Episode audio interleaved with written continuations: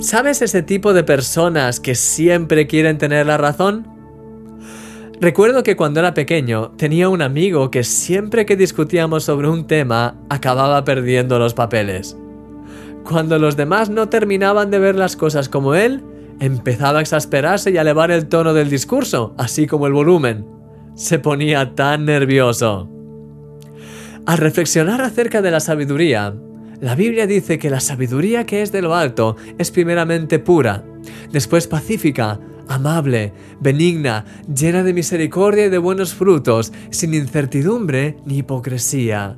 Y el fruto de justicia se siembra en paz para aquellos que hacen la paz.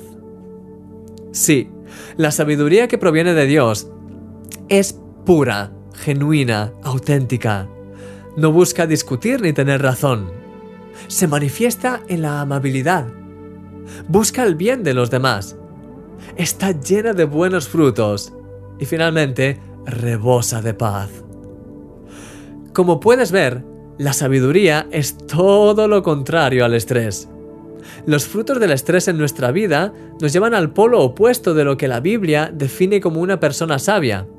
Nos lleva a discutir, a ser bruscos, a estar centrados en nosotros mismos y a perder la paz.